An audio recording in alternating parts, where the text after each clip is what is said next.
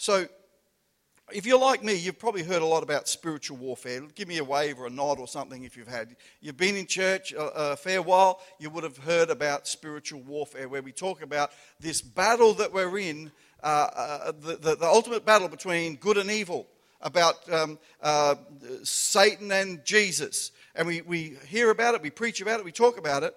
And um, it's, it is a fight, it's real.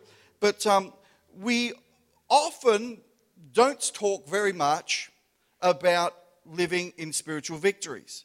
So we're always talking about, you know, fighting, combat, war, uh, spiritual um, uh, armor and all these kind of things, and, and how we do battle. But what, we, what we've not really focused on, at least I'd say here uh, in my time, is living in victory. And so the theme that we have for this season is victory, and how we how we live in victory and how we can apply that in our life so that we become better people. And by the way, um, someone asked me this morning, have you lost weight? And I said, yeah, I've been watching boxing videos, and it's, look, it's working. It's amazing. And every time Pauline walks past me, she said, you're on your phone again. I'm, no, I wasn't. I was looking at Elvanto. That's our...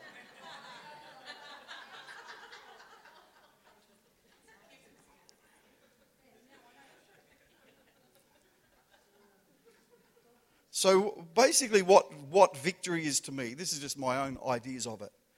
Um, I'll try and get it right. It's how we live after the war. So victory is how we live after the war. So in the U S, they did a study on war veterans. And in this study, they discovered that thirty percent of U S war veterans Uh, develop post-traumatic stress. Uh, it's a disorder, post-traumatic stress disorder, or P T S D for short. And uh, what happens is, is the effects of that can be uh, distressing flashbacks. So they're living always with with a connection back to some traumatic event that they, they saw or they were part of. Um, so they have distressing flashbacks. They have um, unexplained aggression. So they're aggressive, but they don't even know why, just upset and angry. Uh, they have nightmares. Uh, they can suffer memory and concentration problems, so they find it very difficult to step back into uh, a normal work environment. Uh, they can have sleep disorders, uh, physical symptoms that are unexplained, um, uh, just basically being irritable all the time. And these symptoms often cause severe impairment in all areas of life because they're carrying a post-traumatic stress from the war. So the war's over, the war's finished. They come back home, but that war is still being played out in their mind, in their world, in their life. So maybe, just maybe, there are P T S D Christians who have never enjoyed the victories that Jesus wants us to enjoy. So we don't want to be that person. So the, the thing, I think what happens is, is we can go through spiritual battles. Who's ever, you know, discovered you've been through a battle? You've been through spiritual battles. I think everyone has at some point in time. But what happens is we live in an unhealthy state if we're always on edge, like the battle's still raging around us. So it's like, oh, what, what did the pastor say? Was that about me? And they're all results of this P T S D in a Christian's world who, who's always on edge, always like, ooh, you know. I'm going to show you some really interesting things today. So hopefully um, we can get better from today's message. So the people of Israel, um, let me see, uh, when there was no one left to fight, they split the kingdom and had wars against each other. Isn't that crazy? So you know the story of the people of Israel, they, that God brought them out of Egypt, they were slaves in Egypt, Moses came, led them out, they went through the wilderness, they were waiting for the promised land, they get to the promised land, they have a, uh, they, they conquer all the other enemies in the promised land. So we have King Saul. If, you, if you've been in church a long time, you know these who these people are. There's King Saul. He wages war against the enemy, has um, many, many victories. Then there's King David. Again, he's the most victorious king they've ever had, um, beats all the enemies. Then, then, then King David has a son called King Solomon, and there's peace throughout the land. No, no enemies want to fight them. So because there's there's peace and there's there's a, a blessing on the land, they they they become very, very prosperous. It says there's gold everywhere, there's silver everywhere, uh, copper and bronze is worth nothing. Um, you know, so there's just this incredible season of God's blessing because they've got no one to fight anymore. Then the next thing that happens, you think, wow, what a great legacy to be passed on if you're the next king. To think, wow, you know, we're rich, we're happy, everyone's. It's like we're we're we're we're, we're the ultimate cashed up bogans here. We've all got speedboats, we've all got jet skis, we're living in, you know, three-story mansions, we've got Rottweilers, we've got everything we could ever want. But see, what happens next is, uh, you'd think that's a great stepping stone, but the kingdom splits apart. Because when there was no more enemy on the outside, they began to find enemies on the inside. And th- so they, they, they divided the kingdom. They didn't divide the kingdom so they had someone to fight, but they divided the kingdom and then began to fight against each other. So sad. So um, to have victory and enjoy it, we have to win in the supernatural things and allow God to keep us focused on who the real enemy is. Not to start seeing the enemies all around us that are not really enemies. So as a church, Uh, we have been doing this for, for quite a number of years now. We start the year with prayer and fasting, um, because we want to go into the we want to go into things right at the beginning beginning of the year, um, fighting to take the ground, fighting to take some things. So maybe to to, to build some level uh, platforms that we can stand securely on. So you might be thinking, why should we fast and pray? Should I be involved in this? You know what? It helps you to set things up for the rest of the year. It helps you to prepare a platform, to t- start taking some, some ground from the enemy in your own personal life so that you can stand firmer whatever happens next, whatever comes. So some of us need to get some ground. Turn to the person next to you and say, take some ground. That's good. On that confession this morning, I believe you're going to take some ground. In Second Chronicles twenty, verse one to three, I want to give you some lessons on war and victory. It says, I'll read it out to you. After this, the armies of the Moabites, Ammonites, and some of the Meanites declared war on Jehoshaphat. Jehoshaphat's my second most favorite king in the Bible. Hezekiah is my first one, but Jehoshaphat's the second. So there you go. Um, it says, messengers came and told him, came and told Jehoshaphat, a vast army from Edom is marching against you from beyond the Dead Sea. They are already at, uh, uh, I won't say that the name there, the easy name is En Gedi, which if you know your Bible geography, it's probably less than eighty kilometers away from where his capital city of Jerusalem is. So if you can imagine, there's an army coming against us, and right now they're around about at Mount Hope. And you're thinking, oh dear, that's not too far away. And they might be thinking, well, we could all run away and escape, but there is nowhere really else to go. They're going to get you anyway. So it says in verse three, Jehoshaphat was terrified by this news and begged the Lord for guidance. And he also, get, get this, ordered everyone in Judah to begin fasting. So I want you to see this. Praying together and fasting is a spiritual thing that targets the real enemy. Because, you know, if I, if I was him, I would have said, oh, listen, guys, let's quick, let's call up the army, call out the reserves, call out everybody, even, even, even arm the grannies, get them all out there. Send them first. They're expendable.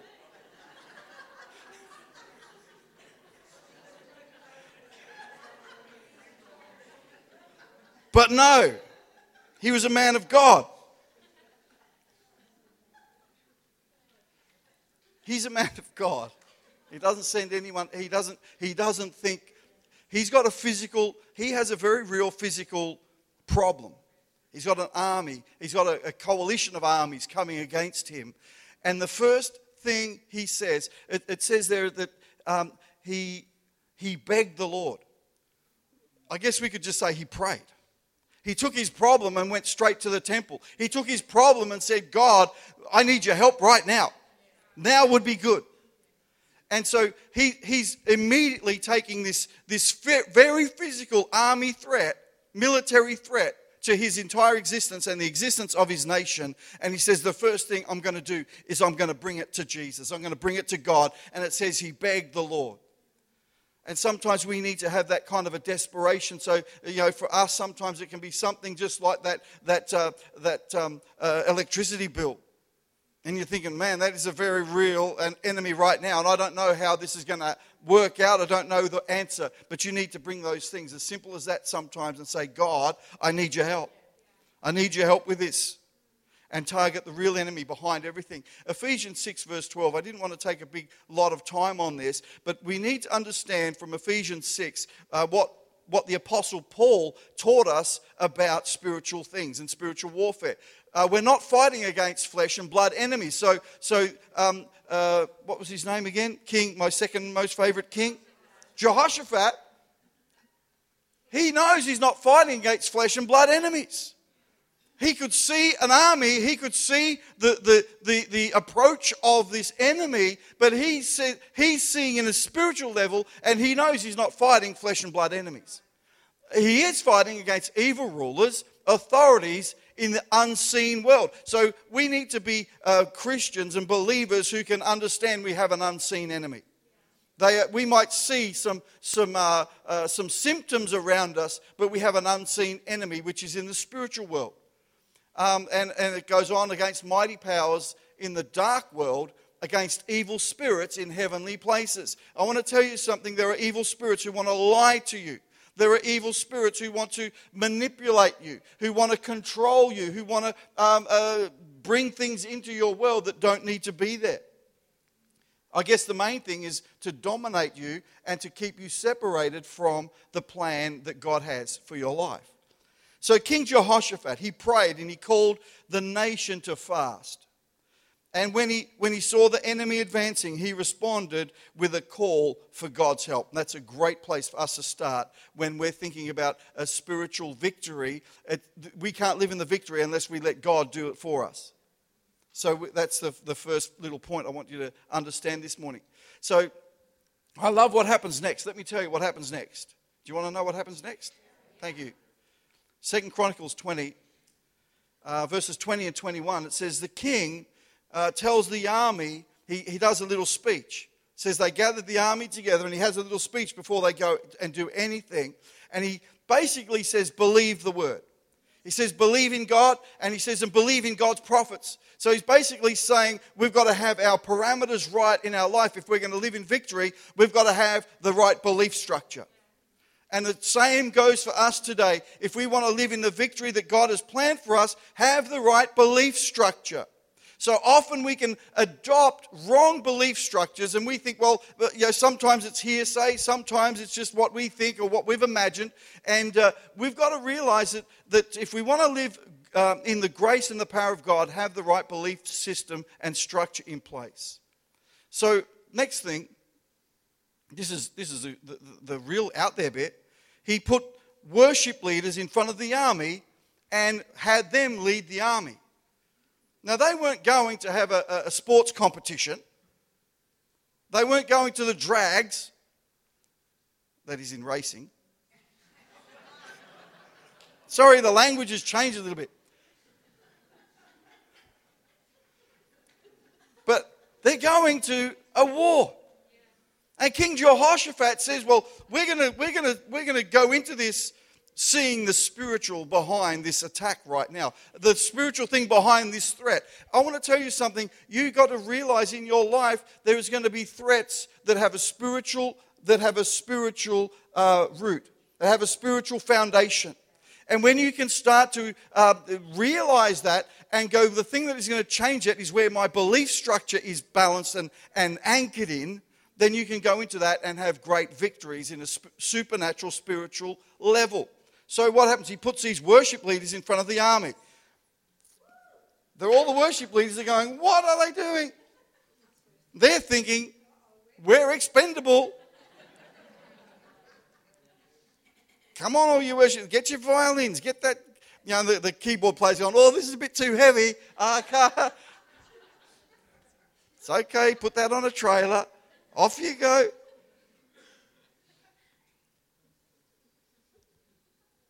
He sends them toward the enemy. And I'll tell you something, in this church, we'll always lead our church with worship out the front. You know, that's why we do what we do. When we come together on a Sunday, when we come together most times for any meeting, we'll, we'll virtually always have a worship. What, what's that about? What do we do that for? I'll turn up after that's finished. Many people think that. I'll turn up after, it's just wasting time. No, you know something, that's that's an amazing spiritual element to uh, gaining victories as we go we go into everything with our worship up the front. Because that takes that takes the issue off, off the worry and the problem of what is whatever it is that is against us, corporately, individually, whatever. It takes the emphasis off of that and saying we're going to give God glory. We're going to honor Jesus right now. We're going to lift his name high. That's what worship does. It breaks the power at a spiritual level and then can can uh, dissolve things in a physical level. So our best fight is fought in worship. If you want to fight the best, fight worship. It's where the best it's where the best battles are won. So when they when they did that, when when Jehoshaphat started to march, there's another another key there, he began to march. He didn't just say, okay, worship leads, you stand up front and we're just going to hope that they go away. Uh, I mean, I, I'm a bit like that. I, I I always just think, you know, I just don't say anything, pretend I didn't see anything, and I just hope it goes away. Who who does that? It's old emu with its head in the sand. I'm an expert. But you know something? Jehoshaphat says, you know what, here's the enemy. They're, they're eighty kays away, and uh, we're either just going to wait for them to arrive or we're going to do something. He prays. He gets the worship leaders out the front, and then they start to march. They start to march right up to the enemy. And it says that the enemy began to fight against each other. So there's there's about three or four different kings, I think. And it says that, you know, one, one group started fighting the other group, and then that group started fighting that group, and they all start fighting each other. And so so the enemy, you know, basically destroyed each other's armies. And Jehoshaphat didn't have to do anything. So they started attacking each other. And the best part of the story I want that I want to get to when it comes to our victory, Second Chronicles twenty, verses twenty-seven and thirty, it tells us this. Then all the men returned to Jerusalem. All those, all these guys, they marched out. The worship leaders led them out. They, they marched out. They didn't even have to fight. And it says they all, all the men returned to Jerusalem with Jehoshaphat leading them, overjoyed that the Lord had giving, had given them victory over their enemies. They marched into Jerusalem um, uh, to the music of harps, lyres, and, and trumpets, and they proceeded to the temple of the Lord. When all the surrounding kingdoms heard that the Lord himself had fought against the enemies of Israel, the fear of God came over them, so Jehoshaphat's kingdom was at peace, uh, for his God had given him rest on every side. And I love the, the, the, the bit there in the very the very start, um, verse twenty-seven, where it said, for the Lord had given them victory over their enemies. And I want to tell you, we need to step into uh, living and uh, being comfortable with living in victory. Because as I explained before, we can live with a, a, a P T S D kind of a, a experience in life, and we're always on edge, we're always jumpy, we're always we're always uh, thinking, what's the next thing? But one of the things I, I think we need to step into is a season of victory where we're saying we, we don't have to fight all the time. Because what I've found is people who live in that heightened sense of, of, of uh, um, warfare all the time is if there's no spiritual enemy to attack, then they'll start attacking other people. Or they're not they're not here early enough. They're not they're, they're, they're not serving like I serve. They're not giving enough. They're not doing. And so we start to think, well, the, the focus has changed from the real enemy who's destroying people's lives. And, and we're thinking, well, we, we're not seeing that right now for whatever purpose or reason. But we start to say, oh, what, what are they not doing in the church that's right? There's always things that aren't right around us. But that, that's not the enemy. The enemy's the enemy. The enemy's Satan. He wants to, he wants to lie, steal, manipulate, kill and destroy, ruin lives and families. We need to keep our focus on that kind of enemy. And what Jesus wants to do, Jesus said, I've come to give life and give it to the full. He wants to give you, he wants to bring correction to the to, to the broken parts, to the lies, to the to the myths, truths, to the to all those bondages and breakdowns. He wants to lift you out of that and bring you into his glorious light. It says, so there's a kingdom of darkness, Satan and and uh, and, and and his demons, evil spirits, and there's a kingdom of light, which is Jesus Christ and uh, the powers of heaven that want to uh, invade our life and create an environment of power to live in victory. So fight the right fights and know when it's time to stop fighting. Otherwise, you'll find yourself fighting all the wrong fights. So we can spend our time forever fighting battle after battle, or we fight battles and enjoy the seasons of victory. You know, you, you've got to have times where you fight. You've got to have times where you, you, you go out and, and fight for things spiritually. But there are times where you've just got to enjoy the victory. And when you're in that season of enjoyment, you, you just enjoy life. You just say, thank you, God. I've, um, you know, sometimes you think, well, I've, I've had such a battle in such and such an area, but you know what? I feel that I've got victory now. I can just start enjoying myself. That's okay. We need to... If we're going to live in victory, we know how to live after the war's over. We're not always in a constant uh, state of, of uh, agitation. So perhaps today you're stuck somewhere in your progress. Maybe I'll have the musicians come and join me right about now. But you may be stuck in your progress. Maybe you're in the middle of a battle right now. That's okay. We we go through those. Maybe you're in a season of victory and you you somehow feel feel guilty or ashamed that you, you shouldn't have such ease in your life. You know what? It's okay. It's good. Learn to enjoy that season. Just like um, uh, King Jehoshaphat and his and his people, they went to the house of God and they worshipped and they, they played instruments and they had a they basically had a, a celebration because of what God had brought them through. You know, every time we come to worship God in church, it's a powerful statement that we're living in victory, that God is our victor, that Jesus Christ has, has been put in the right place of order in our life. So I know that Jesus has a plan for you. He has a way forward for you. He has a way through for you because Jesus has won the victory for you. And I want to encourage you today that the victories are yours when you'll push through and allow Jesus the place that he wants to take. So One Heart Church, let's let's uh, talk each other into miracles and victories. Let's uh, be encouraged to, to uh, help one another battle through some things. And then, you know, the, the other part about great about church is we need to learn to celebrate together some of the victories that we've won. And we need to have a combination of both so, so that we're not always uh, wielding the sword, but sometimes we can put the sword down in safety and the, we can just start eating some party pies and some, some lamingtons. So worship is your victory. So I know that we, we've got so much, we've got ground to take and we've got victories to enjoy.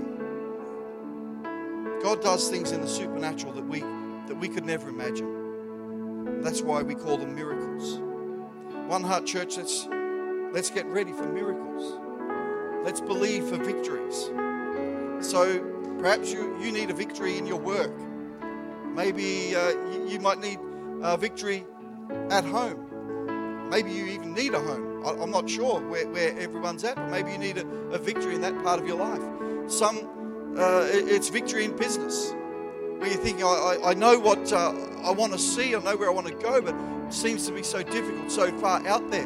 You, and you might be thinking, well, um, don't have the customers, or don't have don't have the products, or whatever it is that you're looking at. They're, they're the, those physical armies. When you start to call God into that and ask for a supernatural intervention, then those things start to change perspective. Maybe you've got health. You need a health victory. That's where we, we need to trust God for miracles. You need to tackle those things spiritually. And that's how to get victory. I want to encourage you, worship, lift your hands, raise your voice. Just give it a shot if you've never done it before. Miracles of victory that only God can do can start when you come into church, no matter what's been going on, whatever been stacking against you, and you say, I'm going to come to the house of God, I'm going to combine my voice, I'm going to raise my hands in honor of Jesus. And we start to lift his name high. Changes a spiritual thing. We go from fighting flesh and blood things that we can see to fighting things in the heavenlies that are behind it all. So victory comes through, I'm going to give you three quick keys and you can just jot these down. Number one, who you listen to and connect with. Make sure you align yourself with the Jehoshaphat of life.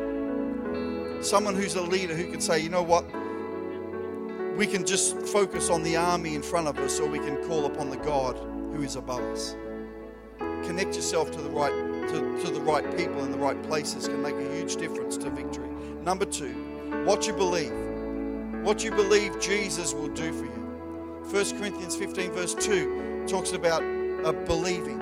Maybe look that scripture up. Believe. Believe in your salvation. Believe that Jesus has made a way for you to be right with God. And when that is in its right place, then everything falls into place around it. And the third one, what you do with the challenges before you. And I'll give you the key there is worship. Whatever the challenge is, worship. And from those three points, we may need to uh, adjust some things in our life, change some things that we're doing, put some things in a, a different order or priority.